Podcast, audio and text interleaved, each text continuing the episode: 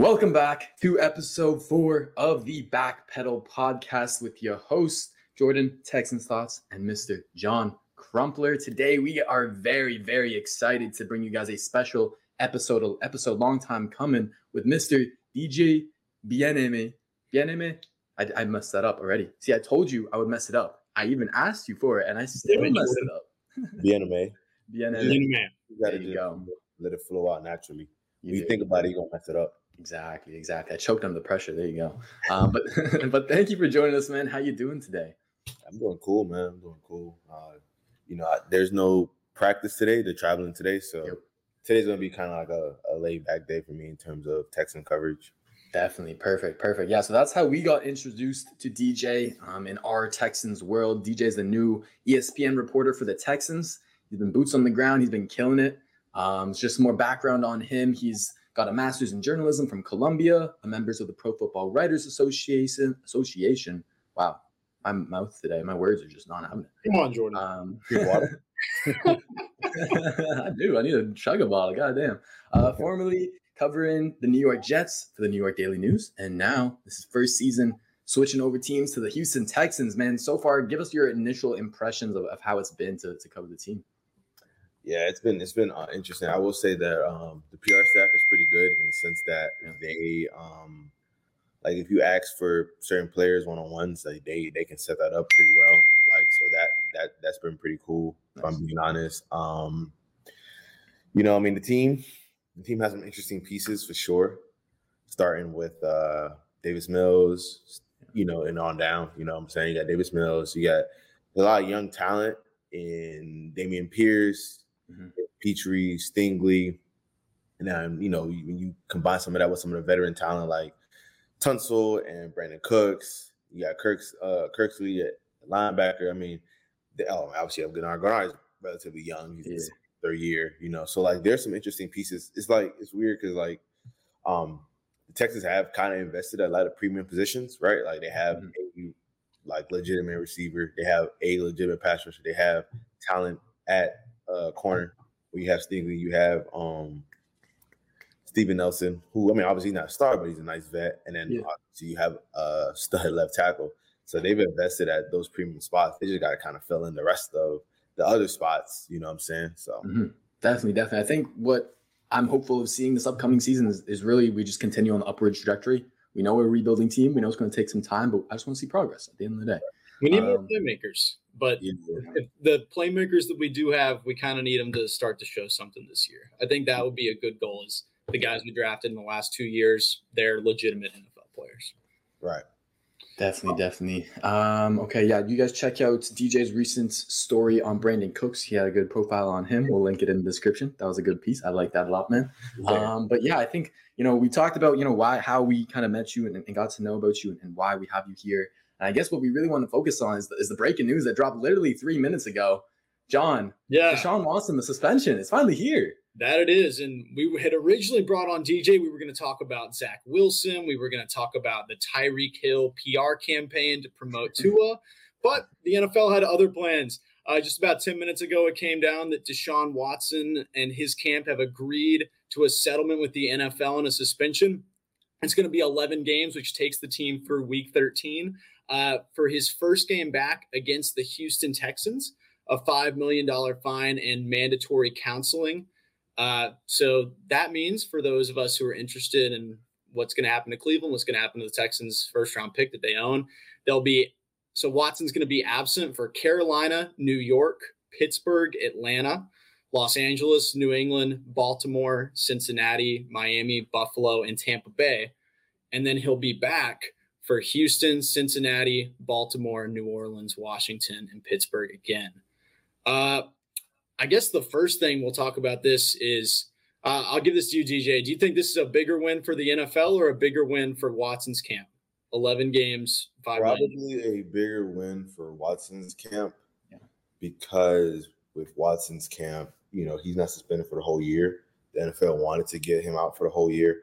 I think that if he was out for the whole like out for the whole year, that'd have been two years in a row that he wouldn't have played. So that would have meant like 2023, he probably wouldn't have been that good. He probably for sure wouldn't have been where he was in 2020. Because it's just hard to not play football for two whole years and then come back and hit the ground running. It's virtually impossible. I mean, if you stop doing something at a high level for two straight years, when you get back that first year, there's no way you're gonna be able to hit the ground running, no matter what field it is, and no matter how talented you are. So, um, yeah, you know, I think it's for sure a win for them. I mean, the NFL, it's not as much a win for them because you're still gonna have people that already were critical about the NFL's policy regards to um, punishing domestic abusers, or you know, just in terms of disciplining people that, um, you know, I don't I forgot the word I use that um, assaulted women some some capacity where sexually, physically, you know what I'm saying, um, mm-hmm. verbally, things of that nature, and you going from six to eleven. Like I just saw a tweet that said like, "What's the biggest difference?" Right? Like, yeah. you know, t- I mean, if the Browns are like five and five or four and seven going into that uh the week 13 game or whatever, like they still quote unquote have a chance, you know, mm-hmm. versus mm-hmm. if if he would have been out the whole year, like their season would have kind of been dead in the water, you know. Um, so I think it's more a win for the Deshaun Watson camp. I think that only increases the criticism for the NFL because again, you only increased in five games. You're pushing to get um, a whole year, and you know what what happened? Why weren't you able to get that whole year? Was it the million dollar, five million dollar fine, through that nature? So I think for sure it's more a win for the camp for Watson's camp, and uh, when it comes to the NFL, they'll probably still get some type of scrutiny. Jordan, your initial thoughts on eleven games, five million dollars? Yeah, I think it's just a little underwhelming because of all the talk that, like DJ mentioned, we heard the NFL they set their goal at a minimum of a season to indefinite, and so you think they have essentially all the power in this situation. It was it came down to Roger Goodell, and he had the choice to wield the hammer and bring it down on Watson, and he handed it off to I believe his name is Robert Harvey. Is that the correct name? Peter Peter Peter Harvey. Harvey. There you go. And uh, eleven games, you're not even doubling the initial suspension. So for right. me, it's a little underwhelming. Um, I do think DJ brought up a great point. The Browns season is still very much alive. Like they can hover around 500 without Watson potentially, um, and then make it a playoff run. So for me, what I was curious about, what I had heard floated around there is, um, not floated around there by like a legitimate source, but just kind of throwing things out there is, what if Deshaun got suspended for maybe a playoff game or two? That would have really been a different um, level of impact for the Browns season. So whether that would be in the 20 this current 2022 season or the 2023 season, I think that would have been an interesting like wrench to throw in there um, and see for it would be an unprecedented suspension, but I mean this is an unprecedented scenario. So I don't know, man. I think uh, overall overall it's a little underwhelming, but it is what it is at this point. First game versus Houston, man. Yeah, That's gonna be crazy.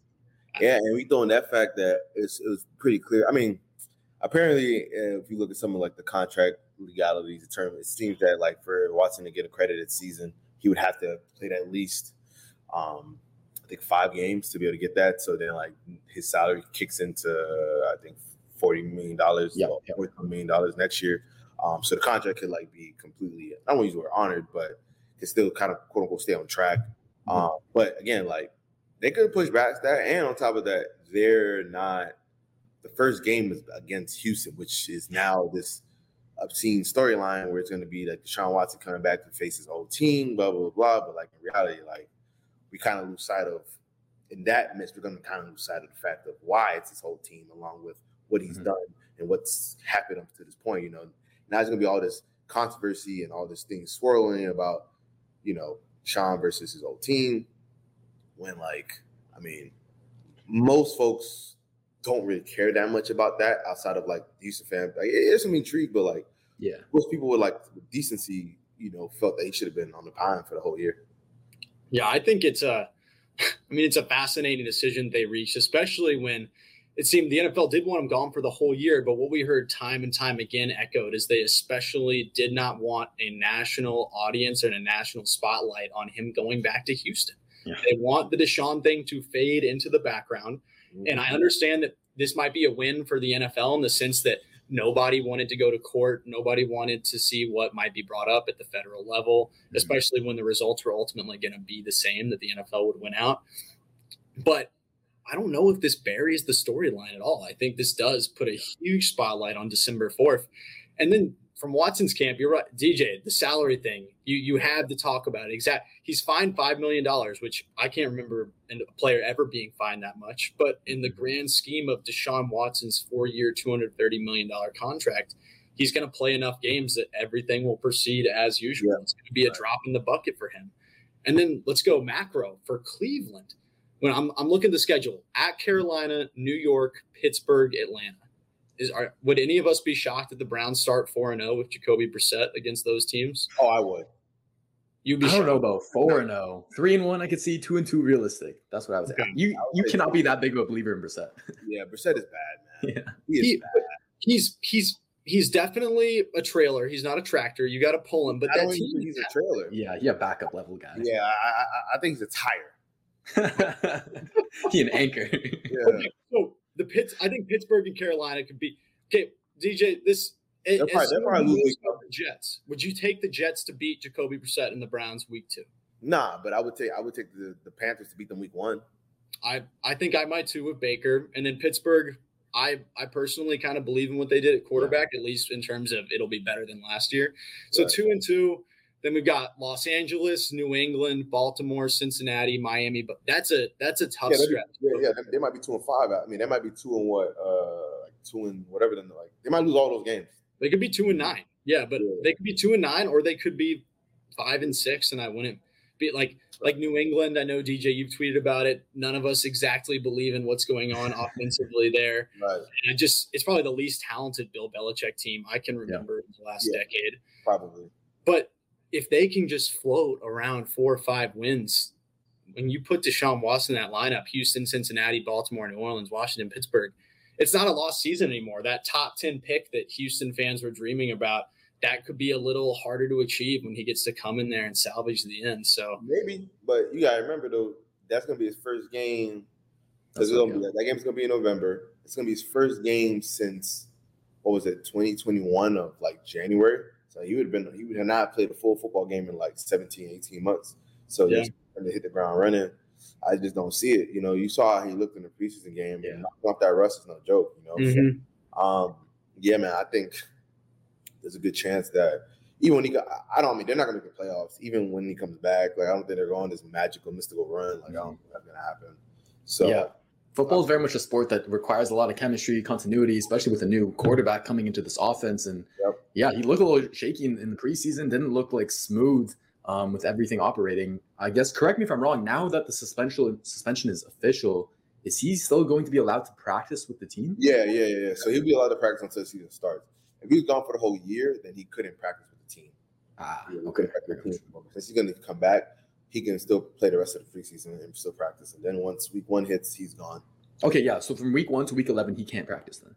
Yep. Okay, so that will even make it worse because he he really won't be getting any reps whatsoever. Like we talked about live game reps, but even practice reps, like that would be something, man. So he'll be starting almost from ground zero Right. again after another eleven weeks. Man, I don't know if they're going to be able to get it on track. John, you are you more optimistic that they will? They'll still make a, a miracle playoff push.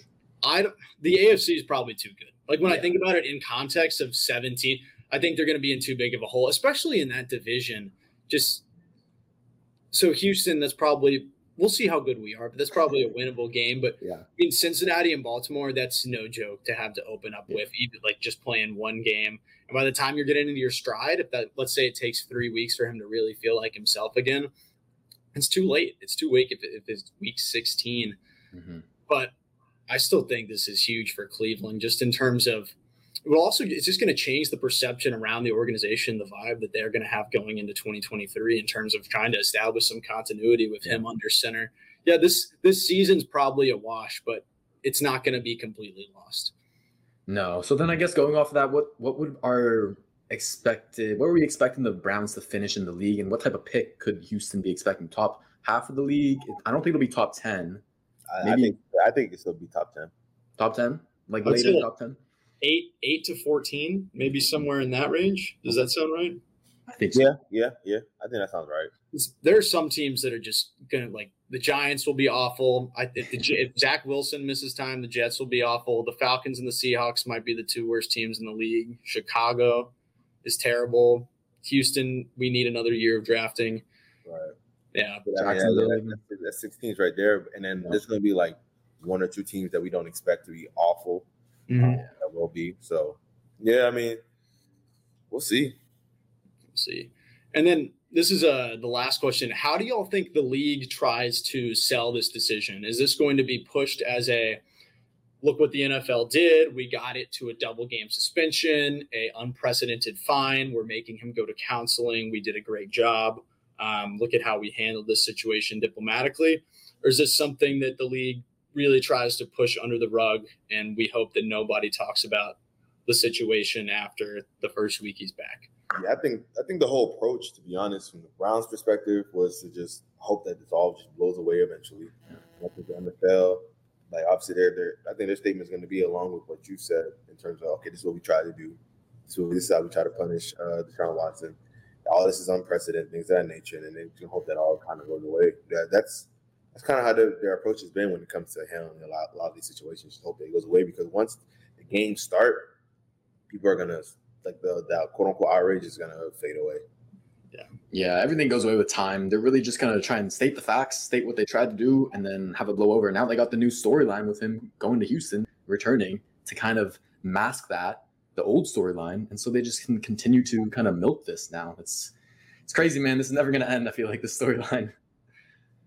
It will end, but and that that's what I think is so odd and fight. It is unprecedented and it's such an egregious thing that's happened, but uh, DJ Jordan, you guys are right. I think once football's there and once we have all the concurrent storylines of the season, we have eight division races going on.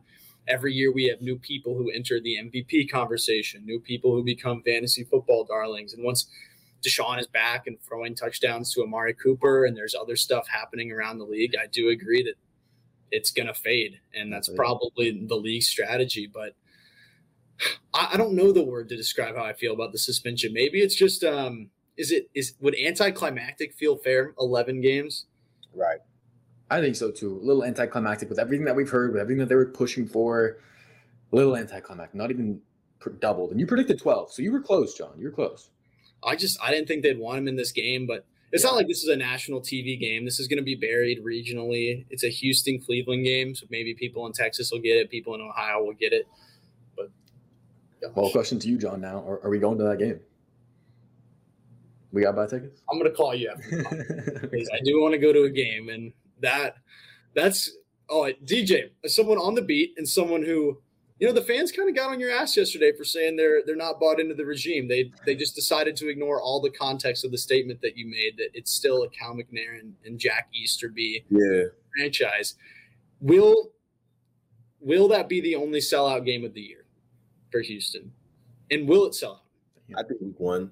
Um, I think we're going sell out because the week one, like most people, like you know what I'm saying, like that. Mm-hmm. They want to sell out. I think that will sell out also.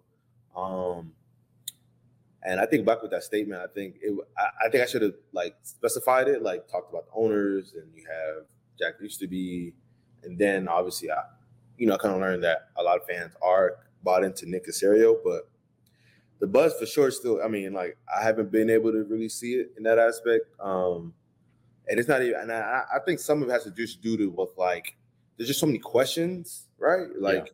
you guys don't. We don't know if Davis Mills is the future yet. We don't know if Lovie Smith is the future yet. So like you're kind of there's a lot of I should have phrased it as not checked out, but a lot of wait and see. Yeah, mm-hmm. like a lot of just waiting. You know. So I think I should phrase it as that, not per se, not specifically like checked out, but like a lot more wait and see because I mean, there's no way this was the vibe that Texas fans had when Deshaun Watson was here, JJ, mm-hmm. uh, Hop, when you guys were making the playoffs every other year. You know what I'm saying? Yep. You guys, you guys legitimately thought that each year you had a shot, especially with Deshaun was playing very well. You had you had Hop, that you guys could win a, a, championship. Like I know the vibe was a lot different, a lot more. There's a lot more excitement then than there is mm-hmm. now. I don't, I don't even know if that's even like comparable. You know what I'm saying? So. No, definitely. I think like what you mentioned with the uncertainty, that kind of creates division among the fan base. And so you've right. got your Nick Caserio stand, but you got your Jack Easterby critics and, and Cal McNair critics and Lovie critics and, and whatever it may be. So right now it's a little bit divided, but I think hopefully as we progress into the future, it might take time, but hopefully we can become uh, more united. Uh, but John, I gotta go. Is that okay? Yes, go. Yes, I gotta go. Okay, we'll wrap it up. Thank you for coming on, man. We really appreciate it. You're doing a great job on the Houston beat. Uh, where can people find you on social media? Where can they find your work? Yeah, the DJ Bien-Aimé. Um, and I, you know, ESPN just um just go on the Houston Texans blog and then my some of my work would be there. But yeah, on Twitter, Instagram, DJ Bien-Aimé. So I mean, if you have any questions, just add me, and I tend to interact with fans. So yeah, yeah. Awesome, man. We really appreciate it, DJ. Take care. We'll have have to have you on again. This was great. Have a good rest of your day, man. all right, you got you too. Peace out.